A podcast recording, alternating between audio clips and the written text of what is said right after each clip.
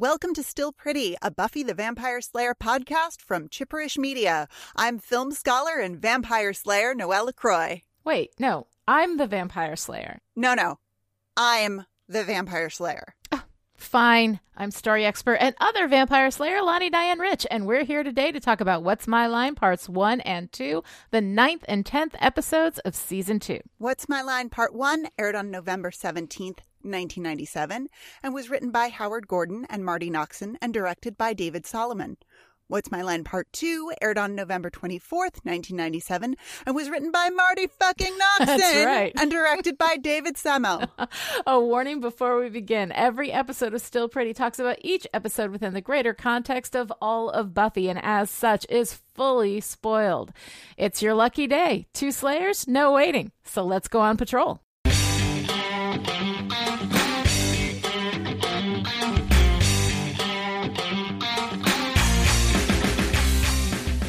In What's My Line Parts 1 and 2, the kids at school take an aptitude test, but Buffy's results don't matter. Her future is pretty much set.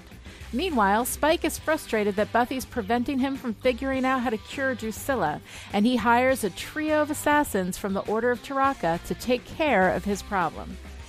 The Order of Taraka, I mean, isn't that overkill? No, I think it's just enough kill. Buffy wishes for a normal life, so Angel sets up an ice skating date while the rink is closed, at which an assassin tries to kill Buffy and she takes him out with her skate blade. As she and Angel kiss, a girl watches from the shadows. Buffy takes a ring off the guy and brings it to Giles, who identifies it as the sigil of the Order of Taraka and warns Buffy that it might be time to get the hell out of Dodge. She hides out at Angel's place, while the girl from the ice rink attacks Angel at Willie's bar and locks him in a cage. Eastern exposure. The sun will be coming in a few hours. More than enough time for me to find Jagiel's friend. Buffy forgets to call Giles and check in, so he sends Cordelia and Xander to check out Buffy's house. As Xander pokes around, Cordelia lets a human looking bug demon assassin in, thinking he's a makeup salesman. Meanwhile, Buffy is awakened at Angel's place as she is attacked by the mystery girl. They fight, and in the midst of things, Buffy makes an odd discovery. Who are you? Who am I? You attacked me. Who the hell are you? I'm Kendra, the vampire slayer. Buffy takes Kendra to Giles, who figures out that while Buffy was dead that one time, Kendra must have been called. Kendra's story is miles away from Buffy. She was given to her watcher as a baby and has been studying all along. Her technique is flawless, and Buffy thinks maybe it wouldn't be so bad to do the slaying thing in shifts. Meanwhile, the sun is about to get Angel when Willie pulls him from the cage and dumps him in the sewer, delivering him to Spike.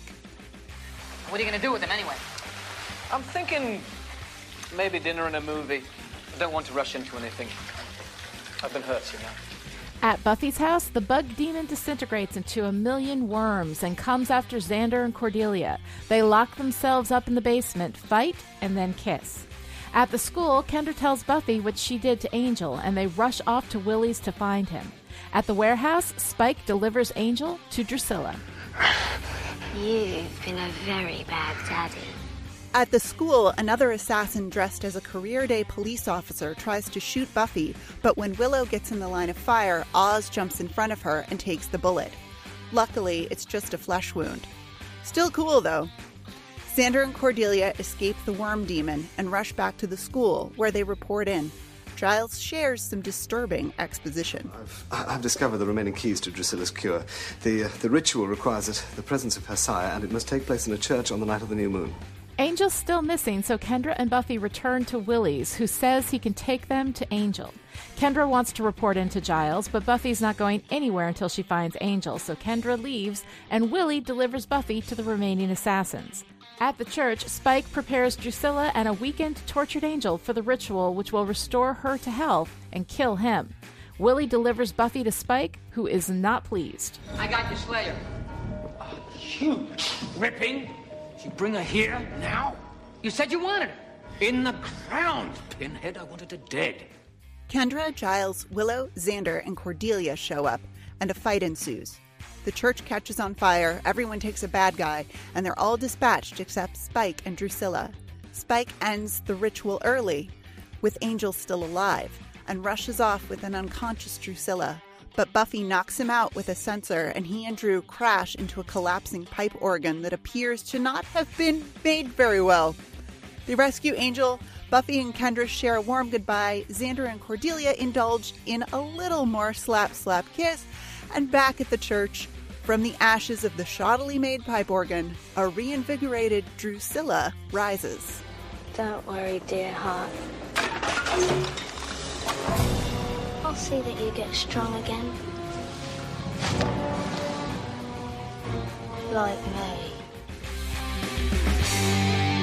All right, Noelle. So, what's my line? Parts one and two, kind of the first big, you know, double story for Buffy. What'd you think?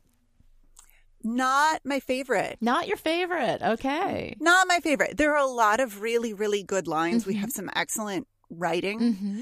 in these episodes, but overall, I, uh, I don't know.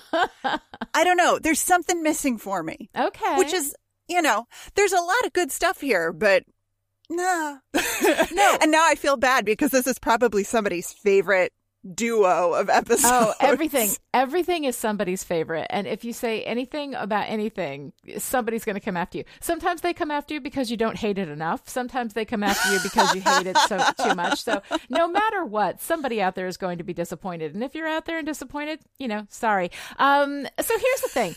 I kind of like, I, what's my line? I never remember that fondly. And then I go into it and I like it a lot more. And I think I like it for its little moments. But the overall story of it does sometimes feel a little off. You know, um, we've Yeah. got these three assassins from the Order of Taraka who are supposed to be so seriously badass, but Buffy takes one of them out with the blade of her skate. You know, like it just no no problem at all. You know, um, and then we've got another one that's just a bunch of worms that apparently just Yeah. just I don't know takes over like it killed the woman whose house he went into because you hear her screaming so you presume that he killed her and set up shop in her house you see him drinking tea there later so there's got to be something really bad about that guy but mostly he's just gross then we've got the cop with the gun right and a gun Yeah. is always unearned power, you know? So when somebody wields a gun, it doesn't speak to their particular badassery. It almost speaks to their cowardice, you know, to their hiding behind something, right? Um, and borrowing power from something that is not truly earned of their own. So we have a guy whose big threat was just being big, right? You know, we have the guy Yeah. whose big threat is being gross, and then we have unearned power with the third one. So I think that when you when you put these episodes on this, you know, idea of these guys are so dangerous that Buffy must run, you know, it doesn't really deliver on that promise of danger, and so you feel like I think a little let down by those uh those scenes, and again, like I by that kind of construction altogether. Um, but what I do love in these episodes are the um the moment to moment work. I love the Spike stuff. You know, I like Buffy and Angel in this. I love the fact that we've got this second Slayer. This idea that you know Buffy died. You know, only a little, um, but it was enough for her to you know to to for there to be a new Slayer called, which is something that has never happened before. Um, I was a little disappointed that Kendra came in, you know, for two episodes and then she scoots off until you know we kill her in the finale. But um, Right. But I mean, overall, like I, I really kind of like a lot of the things going on in this episode. I love we get Oz. This is our first kind of, you know, Oz Willow sort of finally talking to each other, and it's very very cute. I like Xander and Cordelia. Xander and Cordelia are always fun for me. Um, so I'm like, I'm really enjoying. I like Giles, like poor Giles, and we don't even get it textually, but it's absolutely there that he's still recovering from that awful experience with, of the Dark Age last week, you know, and and Jenny is nowhere to be found, and so he's throwing himself into his books. He's really cranky. I like that we're not just having Giles be normal Giles as though nothing had happened. You know, we're we're carrying the resonance of that experience through into this episode.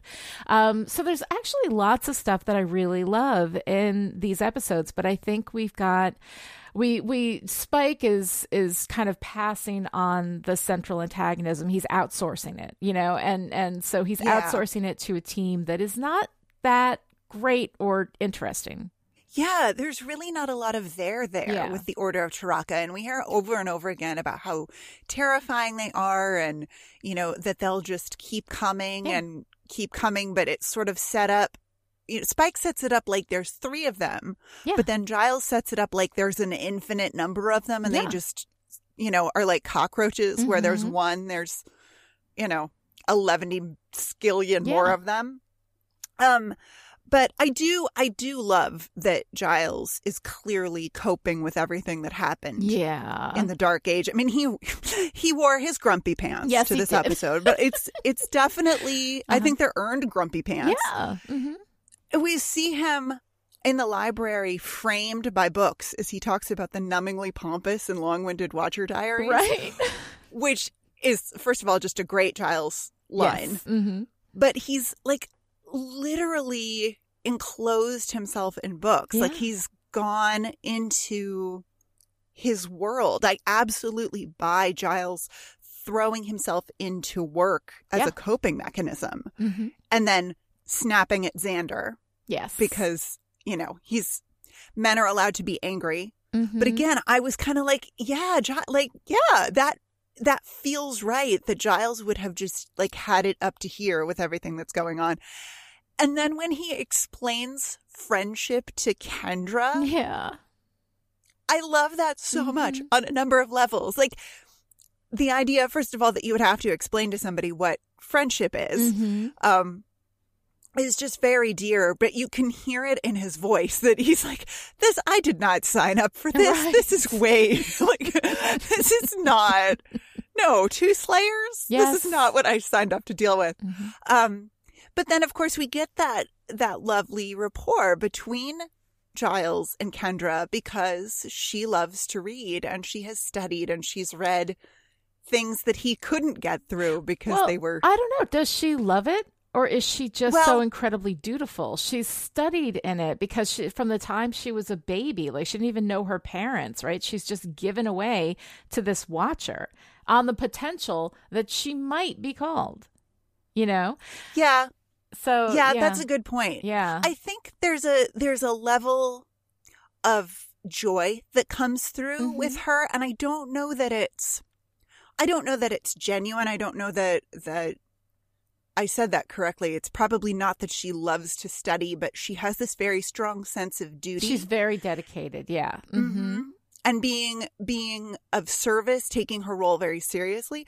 I have so many questions though Oh, yeah. about Kendra. Yeah. I have so many questions. It's such a Um, weird thing for the world building, yeah. you know? I mean, yeah, I don't I don't get it. Yeah. Well, I mean, okay, so we've got one Slayer, right? One girl in all the world, right? Right. We have an entire council full of watchers who are apparently funded by some kind of, I don't know, boosters club, whatever, right? Um, they do, you know, they sell cookies and do fundraising and all that Sure, kind of stuff. yeah, they do. Right. oh God, watch her fundraising. I, every time the Watchers Council comes to my house at Christmas trying to sell me that damn wrapping paper, I swear to God, right? Um, but so they've got this whole thing going on, and it's spread out all over the world, and they've got you know slayers rising all over the place. But like it does, uh, you know, first of all, the fact that whatever culture it is that she is, which uh, I think we're we're not told textually, are we, where she comes from? But No. there's a sense that she's like maybe from Jamaica, even though to me, I, I can't help it. She sounds Irish. Like I know everybody. There's always people coming after Kendra for her accent, and you know what? Like whatever. She's. I like Kendra. I think she's great. The accent, I I am thrown off by it because I'm like this girl is Irish. Yeah, I think she's supposed to be from from somewhere somewhere exotic, Right. somewhere, you know. Mhm. It's just it's uh, it's a little bit of a muddled accent. yeah. Um it's a little bit from everywhere. right. And because it- it, doesn't matter exactly where she's from or that she's a complete character. They're just, you know, so proud of themselves that they finally got somebody of color, right? Oh, yeah. Yeah. I mean, I guess this is where we have to talk a little bit about Buffy's racism and get that out of the way. yes, yes. Mm-hmm. Because, oh my gosh, Buffy mocking Kendra's speech patterns and speaking to her in faux Spanish and imitating her accent. I'm just like, no, please. Speaking Buffy. her Spanish, That is the most. but like faux, Faux Spanish. Spanish, Like right. it's so. Oh no, no, no, no, no, no. it's weird. yeah. Like, I don't know. The whole thing is, I Buffy has a real, real whiteness problem. You know, not Yeah. just in the lack of diversity in like the the cast and the the above the line you know crew, but like the the general perspective of everything. You know, Yeah. um, and this There's idea, There's a real white superiority. yeah, it's just There's a real sense of white superiority. I mean, Buffy treats Kendra like she couldn't possibly know anything. yeah. Despite the fact that Kendra is more studied than Buffy is, Slayer more wise. studied. Yeah. Ooh, it's not good. It's no, it's really it's not good. Um I mean, I do like I I'm you know, I'm always glad to see, you know, a person of color, an actor of color getting work. Like that's always great, you know, and so I'm like always happy about that. But the treatment of the character is is very caricatured, you know, quote unquote ug- exotic, right? Which Yeah. is which is such a flattening of her as a human. And I mean, there's lots of stuff that I really like about. I like that Kendra, you know, comes from a culture, whatever that culture may be, where you know, where they take this very seriously, where the idea of the Slayer and the Watcher, and and you know, the the the you know the daughters go to these watchers at a very young age and are raised just within nothing but that culture you know nothing but the and not even just the culture of wherever her home country is which we don't establish we just give her a very very strange accent and we're like it's other it's somewhere else Yep. you know Yep. so it's all very, very weird. Um, but you know, she grows up within this like watcher patriarchy. You know, this very Yeah. specifically it's a it's a special branded patriarchy of the watchers. Yeah, it really Yeah. is. I have so many questions. Yeah. So they give so her parents give her to her watcher when she's young enough that she doesn't remember her parents. Exactly. And and So she's just a potential at that point. Like we don't even know that she's going to be the slayer. And I would imagine that most of the potentials do not become slayers. right. you know. Well, you wouldn't think so. Yeah. So parents know when their child is born. I imagine they do some kind of test at how- birth. what- they I pee mean- on a stick. I don't know.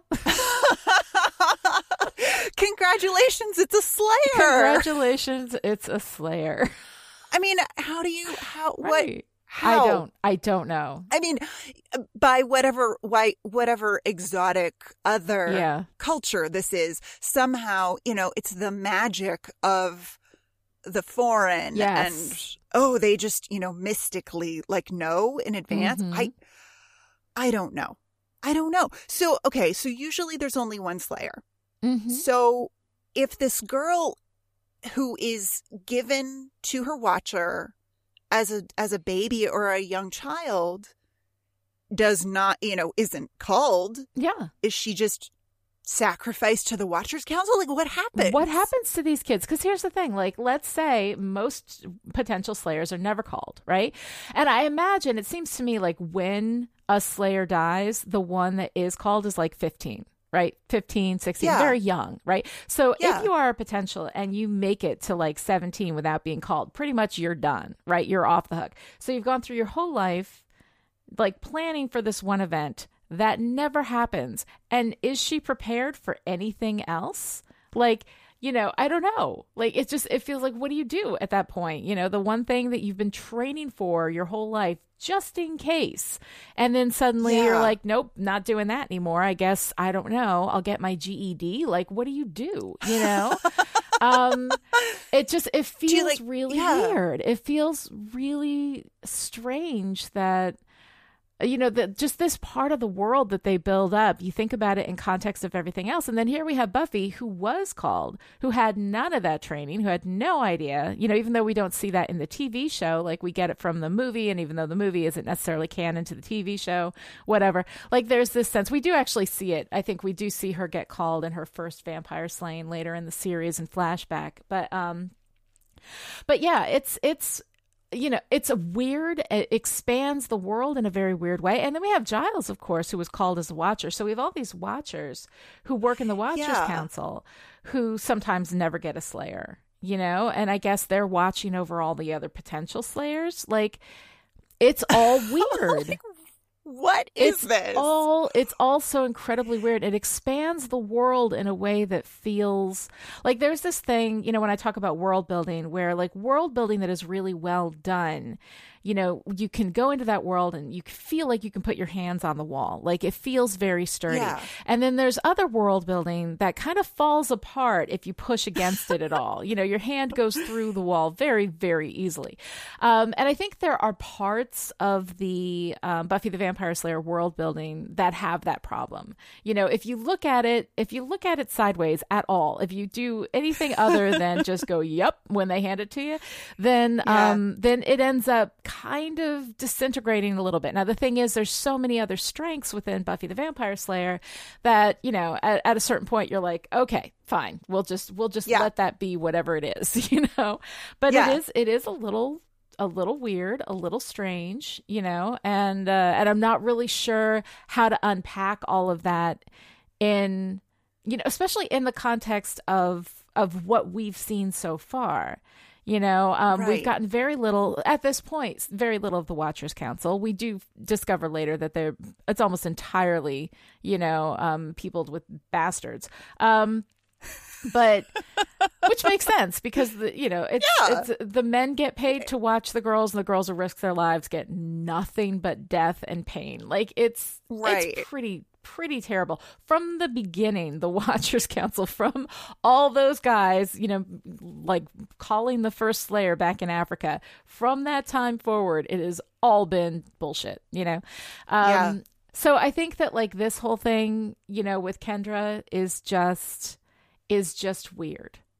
It's just Yeah. it's just weird and you kind of just have to let it i think let it go. Because if you spend too much time poking at that it's just you're not going to get anything out of it it's just all going to collapse. it's all going to collapse Um, I do really like the introduction of another Slayer, though. I think that is a fantastic. Mm-hmm. i love that I think that's a fantastic thing to work with, especially because we hit this beat of Buffy wanting a normal life. yes You know, throughout the se like we've hit this a bunch of times, Mhm.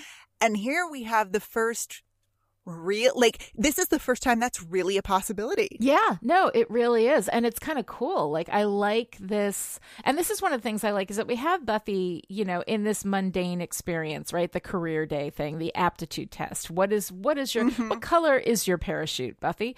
Um, and so we go through this whole thing with her where she's looking at her future and basically, you know, saying that, that it doesn't matter because this is what I'm going to do. But the fact of the matter is that, like, the Slayer is not a paid position. Like, she's going to have to have Right. a job on top of being the Slayer.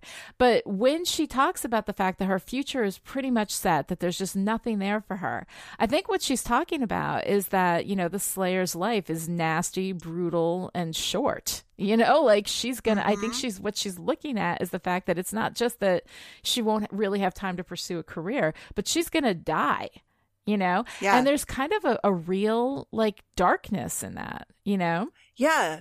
There's a lot of real darkness in her dialogue Yeah. early in this story, too, where she says, I'll jump off that bridge when I come to it. Yeah. Yeah. Like, wow. Mm-hmm. Hello. Like that. And she says something to Giles, too, about, oh, I don't have to be the Slayer. I could be dead. Right. She's really, like, it she's in a her really nihilistic place. Yeah. Yeah. Yeah. And yeah, because sh- she knows what's coming. she knows what's up. She knows that this only ends one way for her. You know, um, and so I think it's it's really um, it's really kind of interesting. She has this whole like we have this whole theme of Buffy in the normal life, right? You know, um, she wants this one thing that she can't have, um, and then she's talking to Angel about it, and Angel's like, you know, and here I am, you know, I am everything but normal, and she's like, well, you're the one freaky thing in my freaky world that still makes sense to me, you know, um, which is is kind of interesting because she craves that normality, and yet her choice in you know the man that she loves is a vampire with a soul, which is the least normal thing in the history of abnormal, you know? Um, and then we keep kind of going back to that, like later on when she gets pissed off at Spike, right? You know, it's not about his big plan and Drusilla being, he's, she's like, you can attack me, you can send assassins after me, that's fine.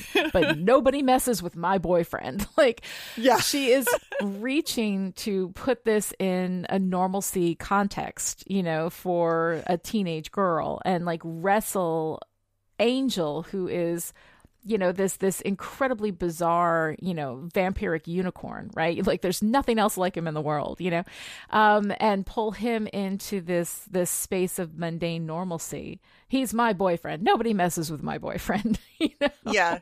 um, Yeah. it's really it's kind of interesting to see her even as she claims she wants normalcy actively pursue you know the thing that is least normal in her life Right. And her habit has her coming through the window Yeah. even when her mom is out of town. right Abnormal is Buffy's normal. yeah hmm Whether she likes it or not. Um and that scene of Buffy and Angel in Buffy's room is one of my Oh, favorite things That's in both of these episodes. Yeah. It's so good. I think it might be my favorite Buffy and Angel so far. Yeah. Mm-hmm. You know, how did you know about Career Day? I lurk. I mean, or you know, otherwise known as stalking Edward Cullen, but whatever. you right, know? right. It's it, whatever. It's fine. Like, what? But you know, Buffy looking in the mirror Mhm. and Angel isn't there. yes. It's so good. It it's good. so good. Mhm. And then they start to talk. This is where I feel like this is where their relationship hits a new level because they start to talk about her childhood Mhm. and skating and what she was like before all of this business with being a vampire Mhm. slayer. And I just think that's very sweet. There's something really, really dear about, you know, him finding the picture of her as a little girl and the way they talk about that. Mm-hmm. And then, of course, isn't it convenient that there just happens to be a skating rink? I mean, that was a little bit heavy handed, but I gotta say, I loved, I loved seeing Buffy skate. Yeah. Mm-hmm. They devoted a little bit more time to that than I think, you know, you might expect because it doesn't, it doesn't advance anything. Right. And it's a weird space for Buffy, you know, because we're Yeah. so used to like her, the place where Buffy is, is she's at school, she's at the graveyard, she's at home. Like those are the things. Like having her in a skating rink. And I guess Sarah Michelle Gellar, you know, was a figure skater. So, you know, it was kind of fun to bring that talent in, you know. Yes. Um, so that was kind of nice. And it was it was nice to see her sort of in that space. But there there were two things in this that just struck me as weird and, and felt off. Um, one of them was the the scene in the skating rink.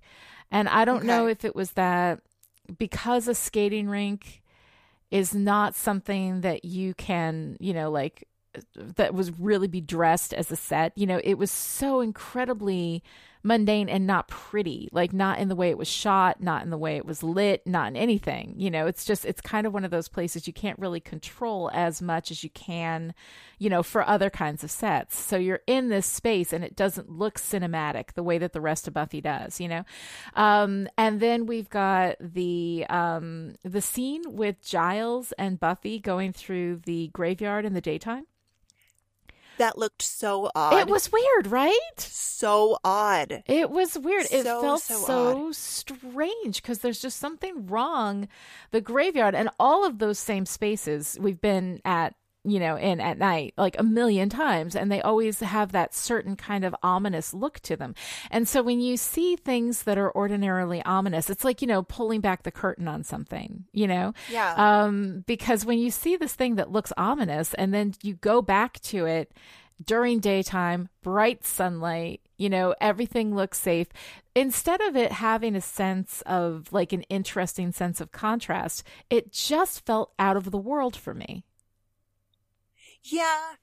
Yeah, it doesn't well, and I think it's a different graveyard too. I mean, I think when they're Mhm. when they're shooting at night, it's I want to say it's a set, Yeah. but But this was an actual grave. It looked like the same daytime, that was an place actu- to me, don't but know. I don't know. Yeah.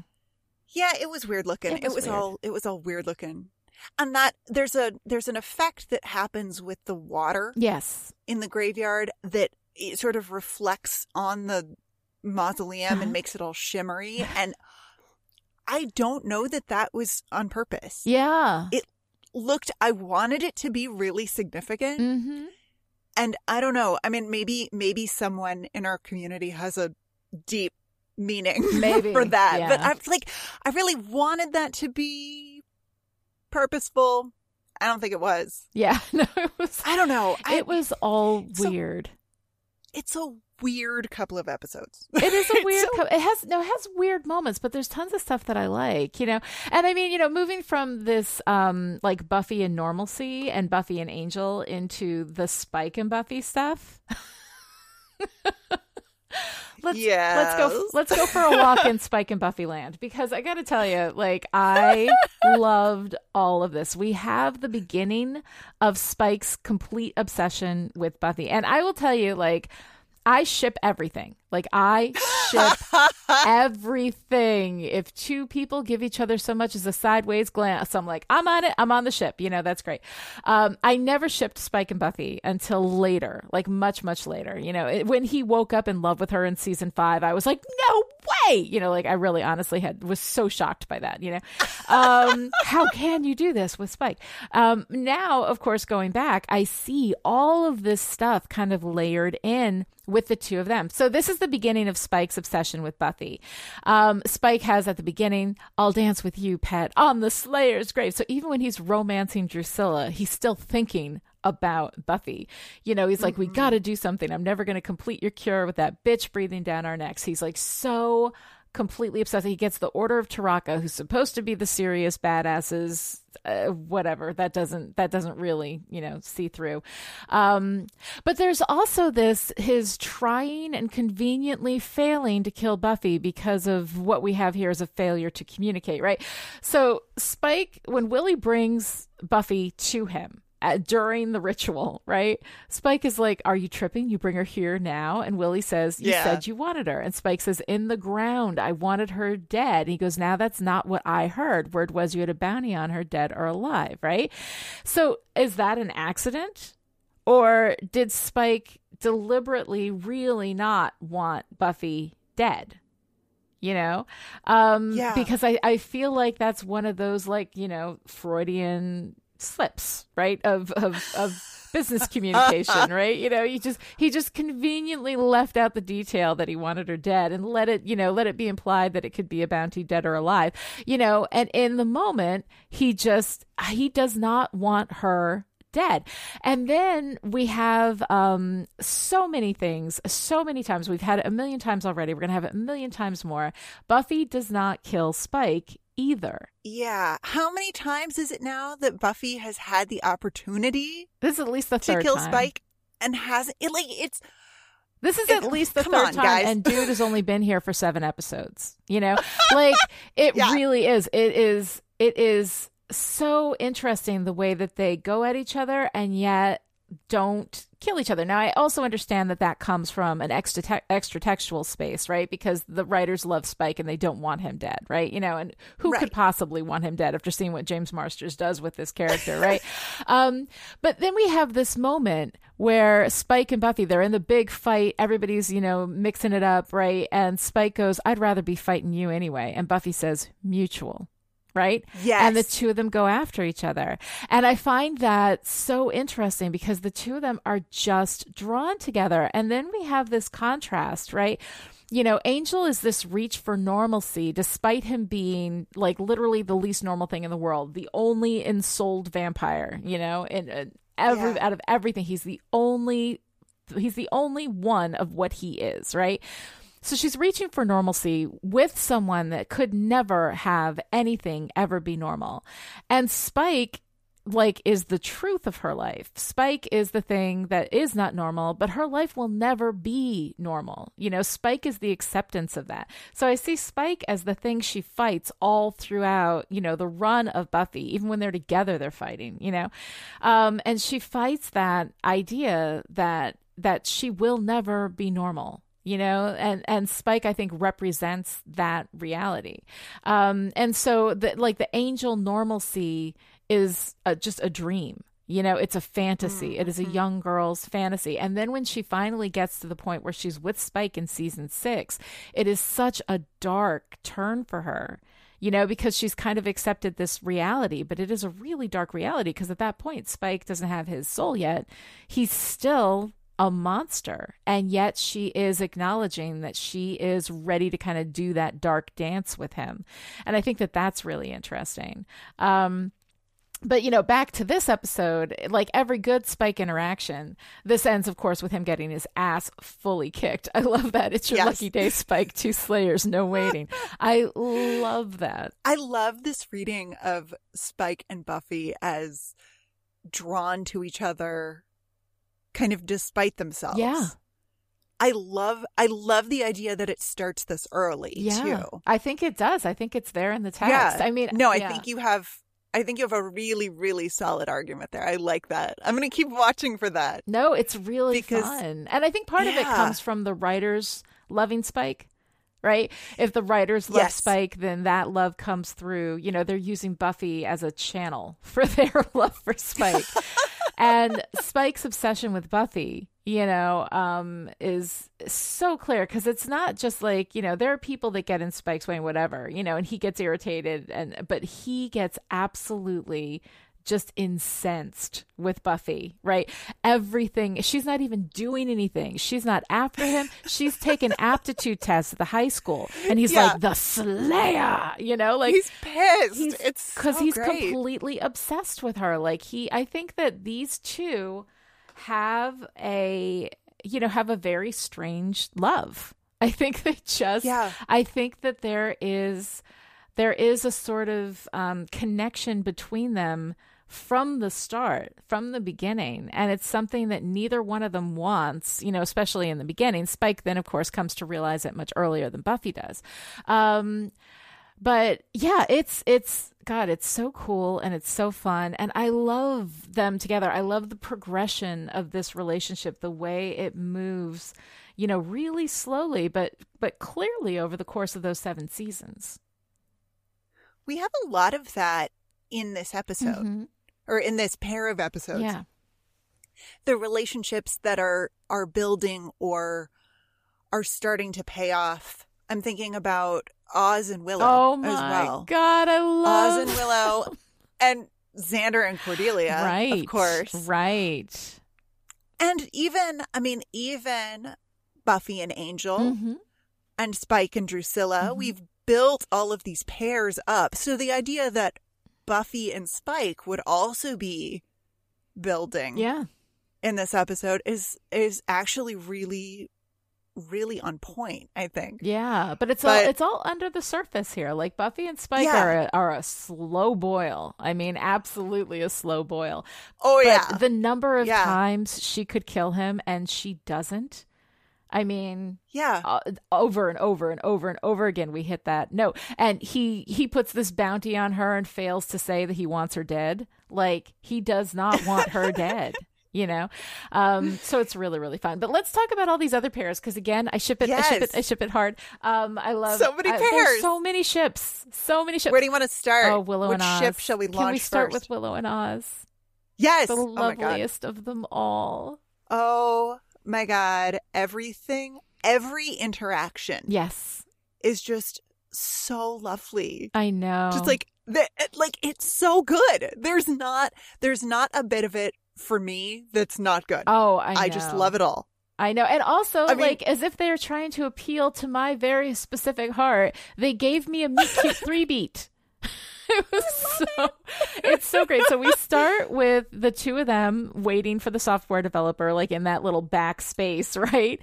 And he Yes. sees her and you can see him react to her. He remembers her. He's been wondering who is that girl for the last, you know, couple of weeks, right?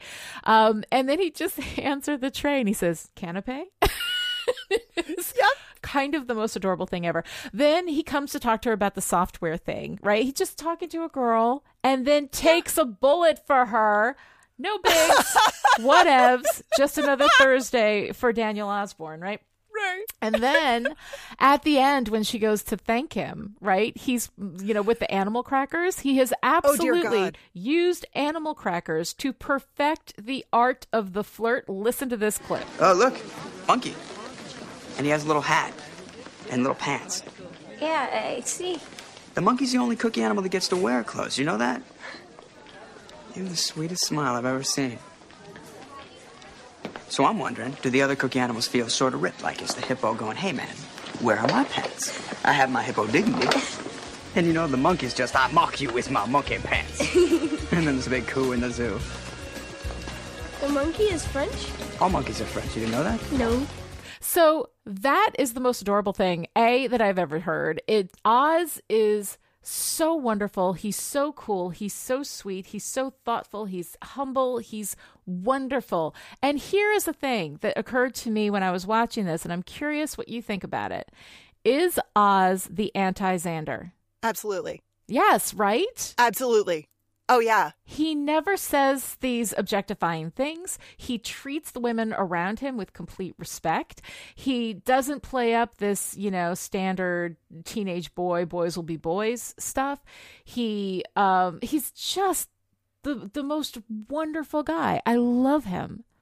His remark about it's a man's chord when Willow asks him about having you could ambition. lose a finger.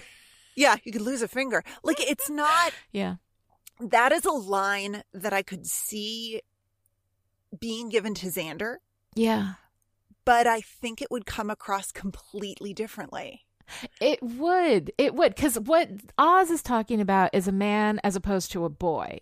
What Xander will be talking about is a man as opposed to a woman and other lesser beings, right? Yes. So, I mean, that's mm-hmm. the thing. Like, what Oz is talking about is maturity. You know that that's that's a chord for a grown up, right? yeah. And I mean, he could say that's a grown up's chord, you know. But I mean, like, Yeah. you know, he is he is also putting it in masculine, you know, terminology. Um, but but I mean, even with that, like, I still think that his his intent is clear.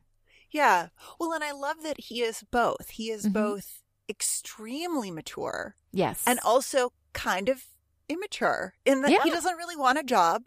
no, He doesn't really want to, you know, he doesn't he he's not really interested in, you know, being a big corporate suit guy. yeah, He's snacking on animal crackers Yep. at the end, which is Mhm. just which is charming. so delightful. But, But, he's like he's mature where it matters.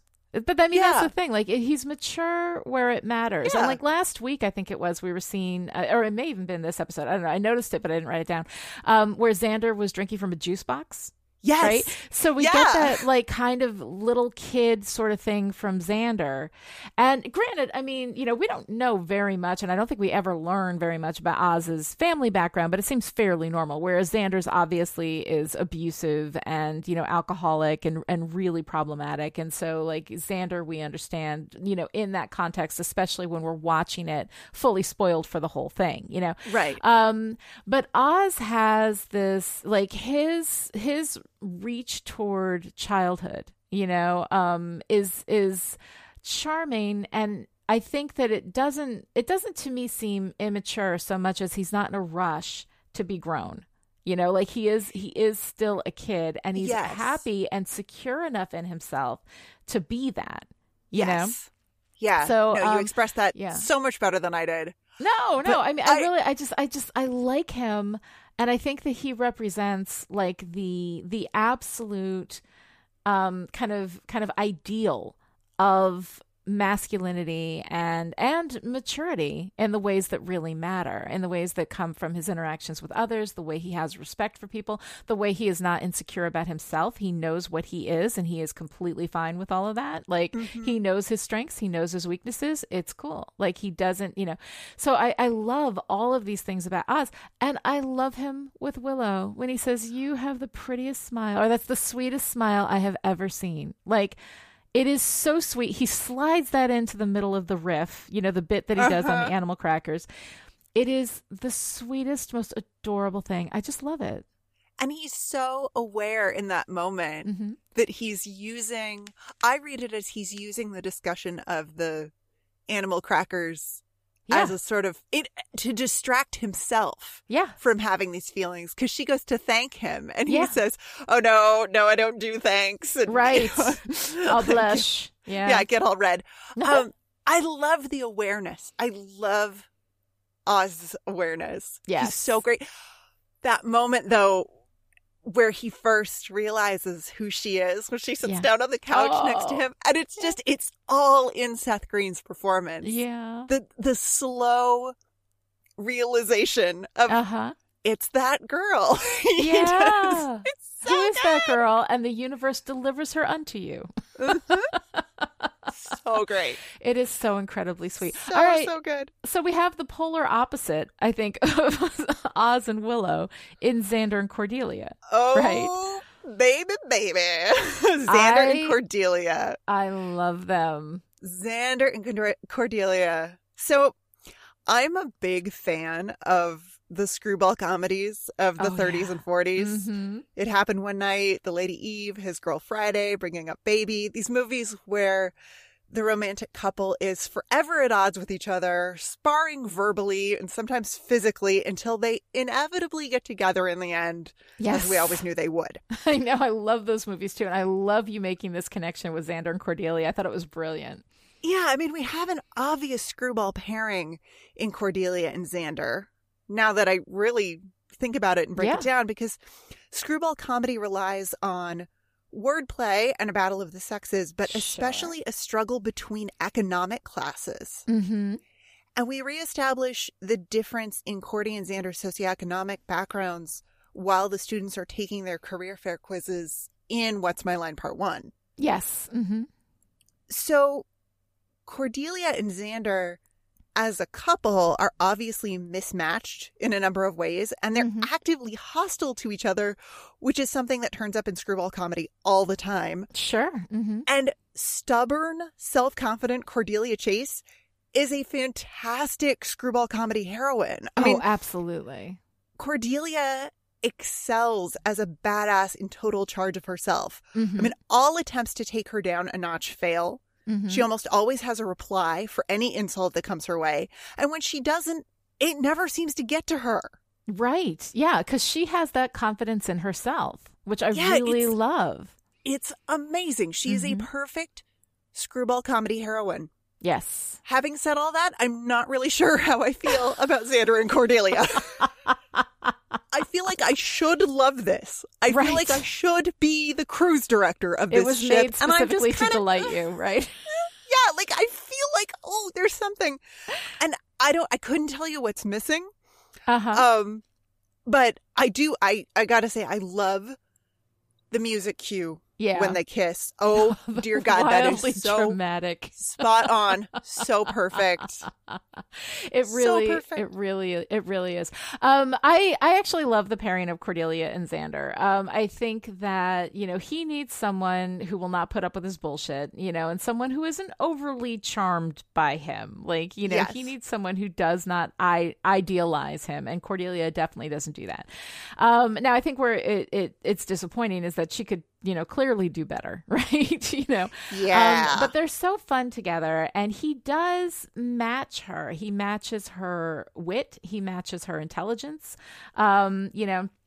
And he can step with her. He can do the dance with her. He knows the steps and they work really well together. And when they're sparring back and forth, you know, neither one of them ever misses a serve. You know, I mean, they, they just go back and forth and it's really, really great. So I think that for now, like as a for now kind of thing, as a high school romance, I'm like, all right, Cordelia, have your fun, enjoy yourself. This is obviously not marriage material, but let's go. You know? And it's not because Xander, it's not because of the socioeconomic thing of Xander. It's because of the, you know, shadow Xander side. Yeah. It's it's those things that we see in Xander that especially come out later on in his relationship with Anya, um, which I find borderline emotionally abusive. Um, Yeah. you know, but this thing with Cordelia, she stands up to Xander, you know. She's not chasing him. They're just kind of falling into this thing together, both of them horrified equally. So Yes. um, so I, I I really like it. I love Cordelia, um, and and I think that it's it's a lot of fun, and it also brings Cordelia into the group. You know, we're about to go into this Scooby expansion, right, where Oz becomes part of the core group, and um, and Cordelia, who has been sort of floating around, you know, is actually being incorporated into the group, where they're all part of this crew. You know, um, and so that's fun. It's fun to see that expansion. Um, Cordelia and Xander do seem like the shadow version of Willow and Oz, right? Yeah, a little, little bit, little A bit, little bit. Yeah, yeah. I could see I could definitely see that. Mhm. Um but you mentioned the Scooby Gang and we get our first textual reference. we Xander do. gives it to us. Mhm. Um and then there's a wonderful visual moment where when they're coming out of the basement and we see Uh-huh. them sort of down the hall and their little heads poking around oh, the edge of the door and I'm like it's a perfect Scooby Doo moment. I love it yes, so so yes. much. No, it's absolutely adorable. Uh, so moving on to others of our pairs, we have Spike and Drusilla, right? Oh, Spike Um, and Drusilla. Which is really kind of fun. I like the two of them. Yes. Spike and Drusilla, I still really want to know what makes a vampire sick and weak. I still really want to know what's up with Drusilla. Right. And what does that do to the world building? I don't think like and I've seen this show a lot, but I've I've clearly miss stuff because you show me things I've never seen before in my entire life every time we, we do an episode of this. Um, but I don't know that we ever really get an answer. Like, uh, you know, what we've heard so far is that she's, she's dying, right? Which is Yeah. weird because vampires typically die three ways, stake, beheading, fire, and apparently mob. Right, you know, Yeah. um, and it was some kind of mob in Prague that did this to her. Um, so we have now within the world building some kind of I, I don't know if the mob if someone in the mob like cursed her or poisoned her, but I mean there's obviously now a fourth way to kill vampires. It just is a very slow way. Yeah. And, You know. obviously, I mean, and her madness is something that Angel did to her prior to Yes. making her a vampire. So that's something that has carried over mm-hmm. from being, I don't, I don't get it. I love Drusilla. I, I love, Drusilla. Drusilla, I love every choice that Juliet Landau makes. Mm-hmm. I I'm just I'm in awe of some of the choices that she makes because I'm not sure it would have occurred to me given some of the lines that she gets yes. To perform them the way she does. It it's a masterful performance. Yeah. Juliet but I- Landau is a freaking genius. She does Drusilla in a way that is, you know, it almost, and I, it's such a risk too, because it's so easy to go over the top. You know, Yeah. it's so easy to go so far into something that that you cannot come back that it's just way too much and it's totally overdone. But when you have somebody with the kind of talent that Juliet Landau has, she lands this. I mean, she pushes Drusilla right to the edge and lands right on that point where if she took it just an inch further, it'd be too much. But what she does with it is also so imbued with real emotion you know she's like real vulnerability. She is sick. She is weak. She loves spike you know? Um her the way that she responds to angel she torments him. She tortures him. She calls him bad daddy you know? Um all of these things it's just it's so fascinating to me how she manages to pull that off playing drusilla so far, so close to camp, but yet I think because she anchors Drusilla in the in this real I mean, you do get a sense of the real trauma, you know, for her. You do get a sense of real love for Spike. You do get a sense of anger, you know, when she's torturing Angel. Like that's Yep. vengeance, you know. And because while Drusilla is is so far, you know, off the scales with everything, everything from her, every line is unexpected in the way that Juliet Landau delivers it, you know. You get her so far, but but Juliet Landau anchors her in all of these things that are that are normal human experiences and pulls it back from there. It's genius. Yeah. I love the connection when she's she's torturing Angel and she's talking about food. Yeah.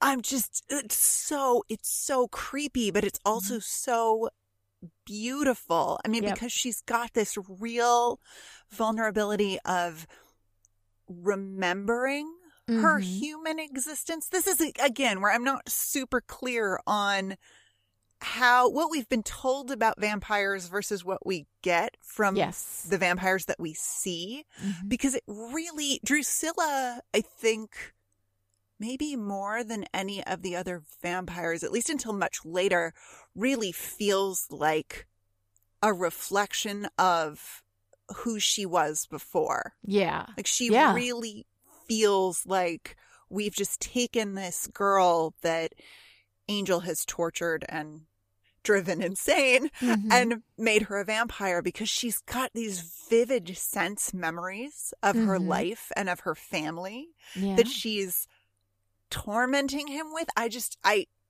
I can't. It's so good. Just It like is. there's no words. It's so incredibly good. And I love the relationship between Spike and Drusilla.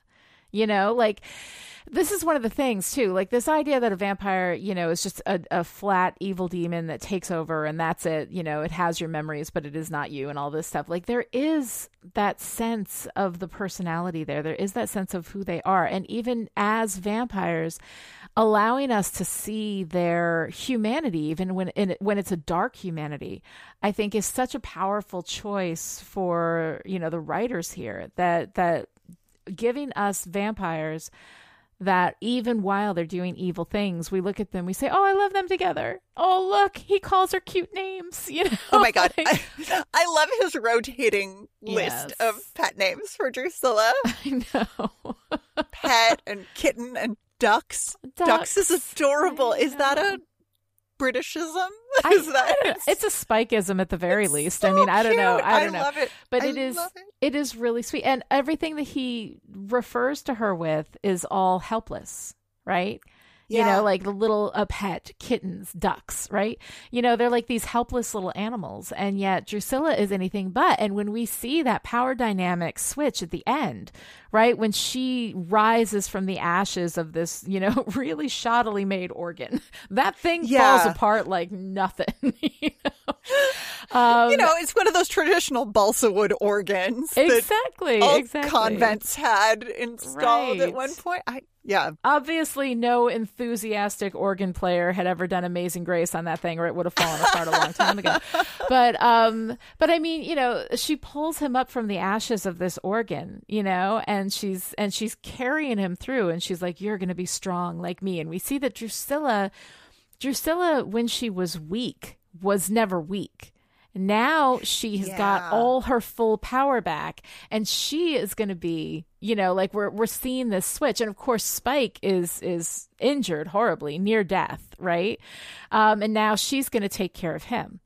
And Yeah. so it's interesting kind of seeing that power dynamic between them switch, and yet they are still dedicated and devoted to each other. She could have left him there. She's got her full strength back. She didn't need him, right? Yeah, She pulls true. him from the thing, and, you know, don't worry, my dear heart, right? You know, she is still Mm-hmm. caring for him. They are a team. They are together. They are united. They are in love for a given value of love that vampires can, you know, enjoy. Right. Right. Whatever freaky weird love works for vampires. Yes. okay. So I think we've hit on most of the stuff we wanted to talk about. Do you have anything for what are you wearing? I've got a little bit. Okay. Um Buffy's enormous flannel shirt. Yes. She's it's an interesting choice. It is She- different. We're seeing Buffy move into a much more casual space. Yeah. It's a very, very um dressed down for Mhm. Buffy. Mm-hmm.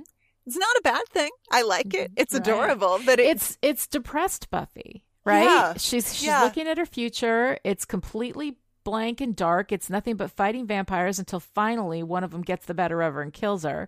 You know, it's just I think it's just depressed Buffy. Yeah. Yeah.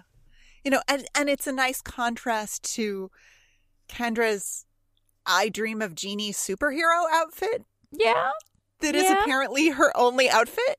Right. Which is a little weird. I mean, granted, you know, she had to stow away in the cargo hold of the, Right. of the plane. Right. So I guess you, but I mean, I think if you're stowing away in the cargo hold, like you don't have to worry about extra fees for checking a bag. I mean, why not just pack something? When you are your own checked luggage, it's a whole world of Exactly. possibility. Exactly. Like it opens up that space for you a little bit more.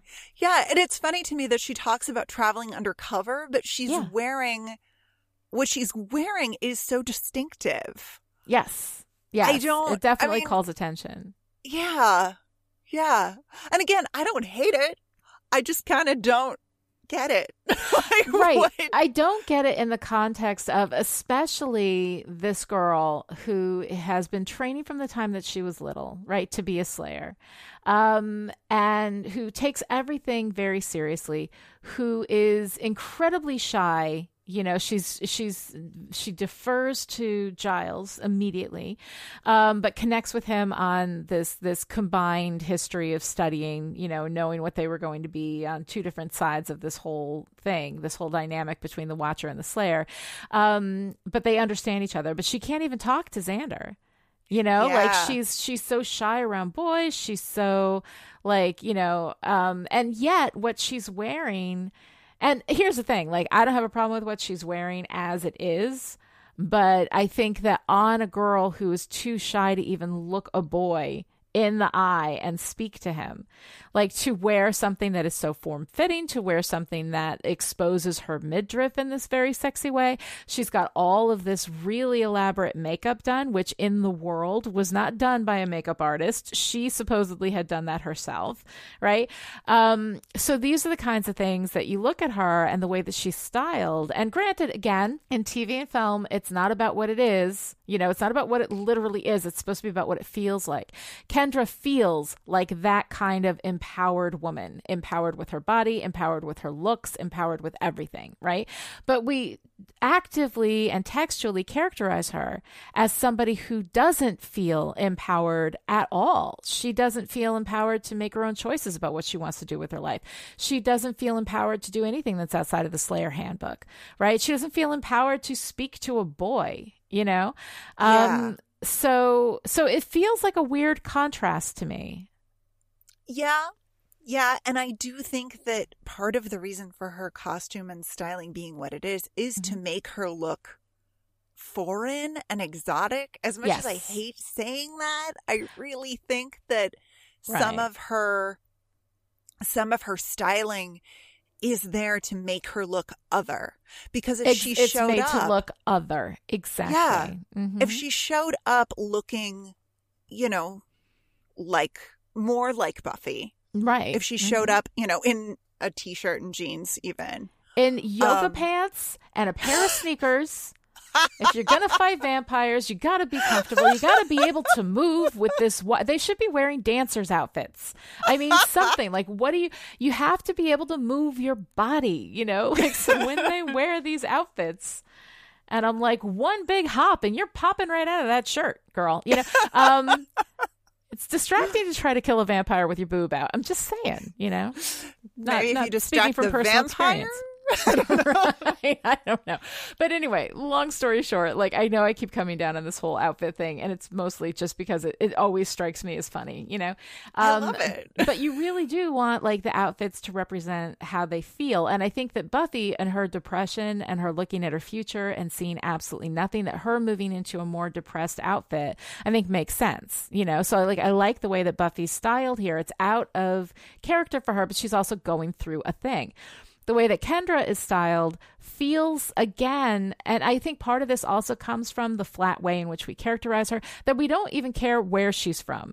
We don't care like what specific way in which she's exoticized. She is Right. other and therefore mysterious. She's a combination of like, you know, like racist views of like African, you know, people and Jamaican people and the mysterious Orient and like all of these, you know, otherized tropes, like all shoved into one character in this mm-hmm. very weird way to the point where whatever work they did on her accent was was so weird You know, and I don't I don't blame, you know, the the actress Bianca Lawson for that because I'm not sure that it was ever clear where she was from.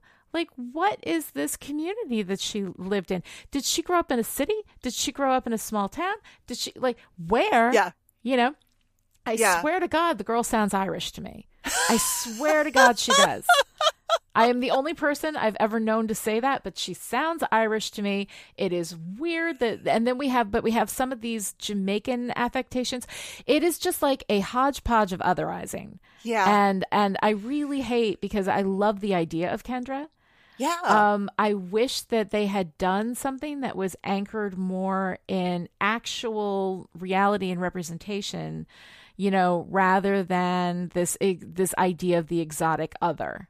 It feels a little lazy. mm-hmm. Yeah. It's unfortunate. Yeah, yeah, I think it is. It's unfortunate, like our patriarchy moments this Ooh, week. arg the patriarchy. Oh God. what you got for me? oh dear God. Okay, so Xander Harris uses the phrase locker room talk, and I just Wait, as a I- I- dismissive, um, yes, you know, I a- oh, a- as a mitigating factor, just locker room talk. Yeah, just locker room talk, and I was like, nope. Nope. I know. I, mean, just- I do understand that it is is directly due to a current context, but at the same time, locker room talk is in itself a a mitigating phrase that is basically just a variant on boys will be boys. Yeah. Yeah. Yeah. And I, uh uh I, and that this is a thing, like this idea that, well, all guys in locker rooms talk like this and make these Uh-huh. remarks about women and their bodies and promiscuity and, uh, Yeah. no, I don't like it. Dislike, unsubscribe. I do not prefer it. Mm-mm. Mm-mm.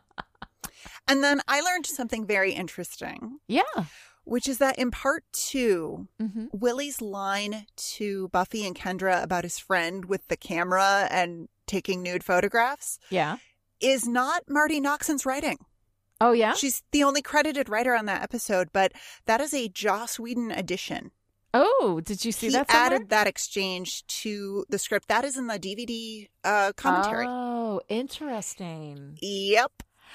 Wow. Um, I have to say, I am not falling over with shock from that revelation. Hmm I'm Yeah. not falling over with shock. Um, it sounds like it's it's got Joss Whedon um meter to it, you know, like Mm-hmm. in the way that the that the word or that the line is written and the way it plays out.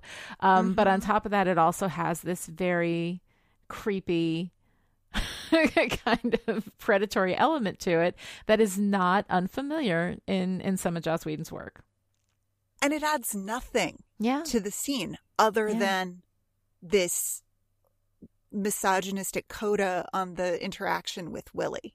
Right, right. Yeah. I mean, and Willie's supposed to be a sleazeball, so Yeah, you know, is, fair enough. But but at the same time, in its greater context, you know, throughout a lot of the things that we see from beloved characters, you know, in in the run of Buffy, um, it's it's something that's gonna, you know, make you kind of twinge a little bit. Yeah. And I mean, and we just like, it's gross. We don't need it. And it bothers me that Joss Whedon is inserting his writing into this. I mean, it doesn't add Oh, anything That's a standard grossness. That's a So- standard thing, though. That's a punch up. Like everybody in a in a writer's room, you go through the script and everybody punches up and throws things in and and you know throws in jokes and that kind of thing. So that's actually pretty standard. Sure. But at the same time, this is like when he steps in, that's what he brings. Right. You know, It it's like doesn't- really. Add anything. It's it's the guy who brings the Jello to the party that has the carrots on top. Like this is this is what you brought to the potluck? The Jello with the shredded carrots. That's that's what you brought. Like what is what is that even about? Who put shredded carrots on Jello in the first place? Like that's just not okay. Oh, but anyway, God. long story short, Joss Whedon brought the shredded carrot Jello. Some unfortunate potlucks at your workplace. What I'm saying, no, when I was a child, that was actually something that that my mother, you know, gave us, and I don't know if it was just like, okay, here's the Jello and a delivery mechanism for this carrot, so that you have some kind of nutrition going into your body. I don't know if that's what that was about, but it was always weird and gross to me. So, you know, long Could be story short. He, Joss Whedon just shredded some carrots on top of that jello. in the weird sense, not in the nutritive sense, not in the that there's any value to this at all sense, but in the in the nobody asked for this go away sense. That's Nobody asked for this. This is no. oh god so of course if we're talking about the patriarchy we have to nod at the watchers council we did already kind of have this discussion Oh yeah. you know like yeah. in uh you know we had this discussion quite extensively earlier but the watchers council is basically just a flavor of patriarchy that is so terrible and so unquestioned you know like i mean Oh, that's yeah. the thing about the watchers council is that nowhere until we get to season five you know um and buffy finally slaps them down you know um until we get there we really oh no i guess we do. We do question the watchers council in season three so we will get to that in helpless because that's when um when she quits i think so she quits the watchers council in in season three and um and giles gets fired. So there is that. Okay so we do question the watchers council but at this point we're not questioning any of this you know? Yeah. um and uh and as a patriarchal system we don't really look at that and you know textually at that it being specifically the patriarchal system of it being the big problem um until we get to season 7 you know that's the that's when we first start to question that um but uh but yeah the watchers council is a big arc of the patriarchy thing whenever it, it raises its ugly head in buffy it's always going to end up in the um in the atp section of still Yes. pretty It's gross. It's gross. God. Kendra isn't right. allowed to talk to boys. She can talk to girls. That's fine. Right. So, you know, right way to be heteronormative, Watchers Council. Sure. And of course, exactly. heteronormativity is one of the many Hydra heads of the patriarchy. So there we go. There you go. Just one of the many of the ways in which the patriarchy is ruining people's lives every day. Um, all right. So, what is your girl power moment of the week? I love Buffy's take on emotions. Mm-hmm. I love it so much. Kendra tells Yeah. her that emotions are weakness, and she says, No, emotions, emotions give me strength. And I think that is rad. Yes. I Mhm. co sign that so hard, especially for women and girls who are told that because they are emotional, right. just naturally, women and girls are emotional. Men and boys, of course, are not. Right. You're Um, angry or you're hysterical. So, Mhm. these are the things that are thrown at women so that when they are upset about something, they are completely invalidated. Yeah. Mm-hmm. Yep. Buffy says, nope, that is Yeah. the source of strength. And I agree. Mhm. Philosophically, I love it. Yes. No, I think it's fantastic. All right. So, tell me what's your favorite part? My favorite part is Seth Green's entire performance. Is that cheating? Is that too You can- broad? no, this is your favorite part.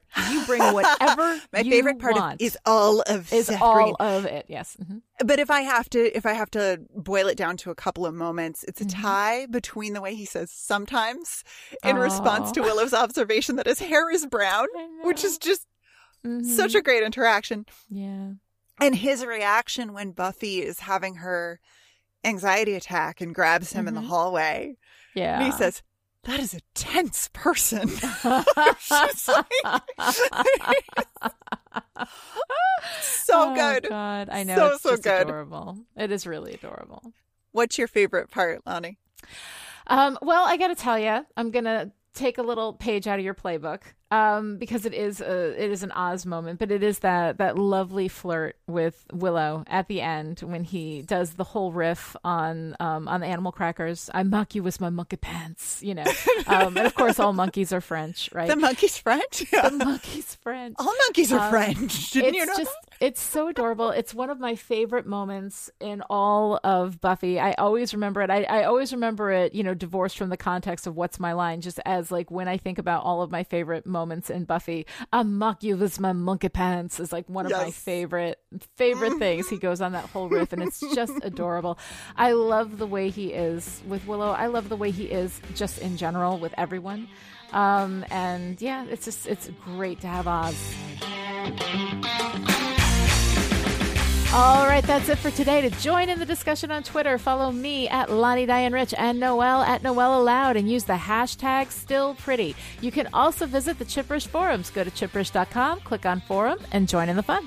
Or you can keep Chipperish Media going to the tune of a dollar a month or more and gain access to the live chat in Discord, where you can hang out with me and Lani and all the Chipperish patrons who sort of test well, which is cool. Visit patreon.com slash chipperish to find out more. This episode of Still Pretty was brought to you by Power Producer Alice. Alice supports Chipperish Media at the Power Producer level and as a reward gets to tell y'all that you need to get out there and vote.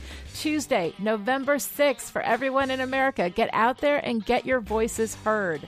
Thank you, Alice, and thank you to everyone who supports Chipperish Media and to everyone who votes on Tuesday. I don't care how you vote, get out there and vote.